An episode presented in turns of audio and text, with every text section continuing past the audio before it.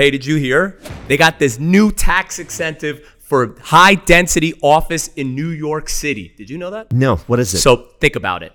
If everyone is now concerned from work from home, and you've got these massive floor plates in Midtown East, the city is trying to state we want to incentivize you to try to do something else. Right. So they're giving a tax abatement, and what I find to be crazy is only to the first few buildings that do it. Well, so they wanna- trying to spark something. yeah, I think they want to like trigger people to jump in and take the chance because nobody knows what the ter- how how much it's going to cost, really, what the outcome is going to be, what the interest is going to be in it.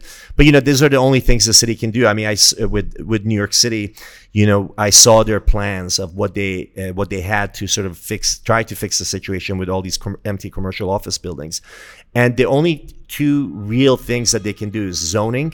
And these tax incentives, they can't really do Right, those are their tools. those are the only tools that they can do. So they're trying to do everything they can to sort of uh, initiate uh, s- these conversions, but it's going to you, you need somebody who's willing to take the risk. So I'm optimistic that maybe this type of tax abatement could work, right? So if you know that what are taxes today? We estimate 25% of total revenue. Mm-hmm. If you get that down to 3% of total revenue, that affects the NOI directly, which would mean maybe that actually works. I mean, you're a developer. What, what do you think? How, how would you would you take advantage of that?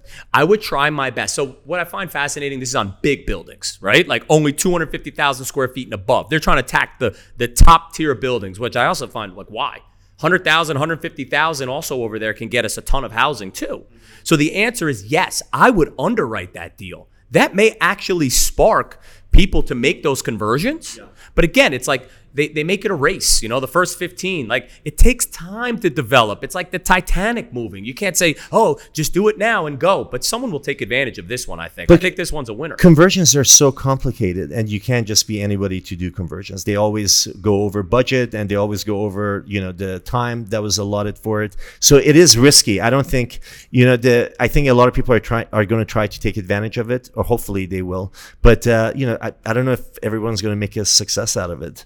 So I agree with you, right? They always say in construction, your biggest risk is what's below grade in a new building and what's behind the walls in a renovation. Right. So yes, if you have the op- optionality to be able to really dive in and see what's behind the walls to understand the structure to make that change, you can. Yeah. But listen, I believe in people. You know, there'll Yeah. be some innovators and they'll get it done. It's you- not brain surgery, by We- the way. I just met with uh, Katherine Clarke, who wrote the book uh, Billionaires Row, and you know she was saying that all of these developers, other than Steve Roth, who did 220 Central Park uh, South, all the other developers who built these you know flashy condo buildings that you know g- generated billions of dollars for the project, they all lost money on those developments. Isn't that ironic? Where you think you see a 432 Park and you're thinking to yourself, "Oh my God, the developer from this mu- must have made a fortune. They had a 2.3 billion dollar sellout, and the guy lost money."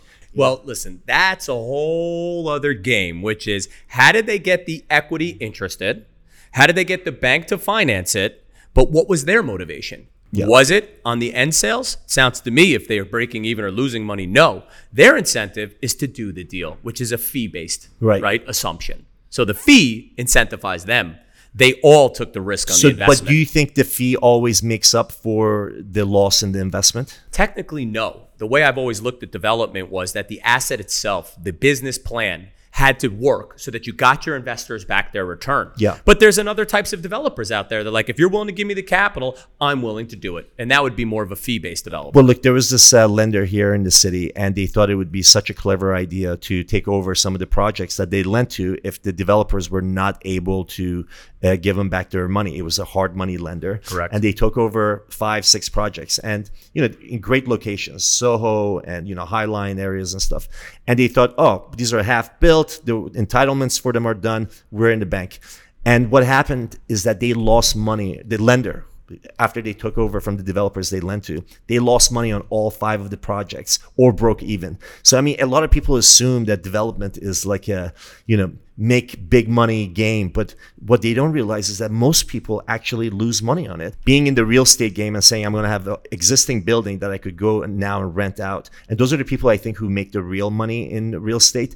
But for some reason, people just assume that developers are like raking in the millions. And a lot of them do. They're really successful ones, like the PMGs of the world. These guys know what they're doing. well the Steve. Witkoffs, you know, these guys know what they're doing. But more so than not, most of these guys are actually losing money on these projects. I agree.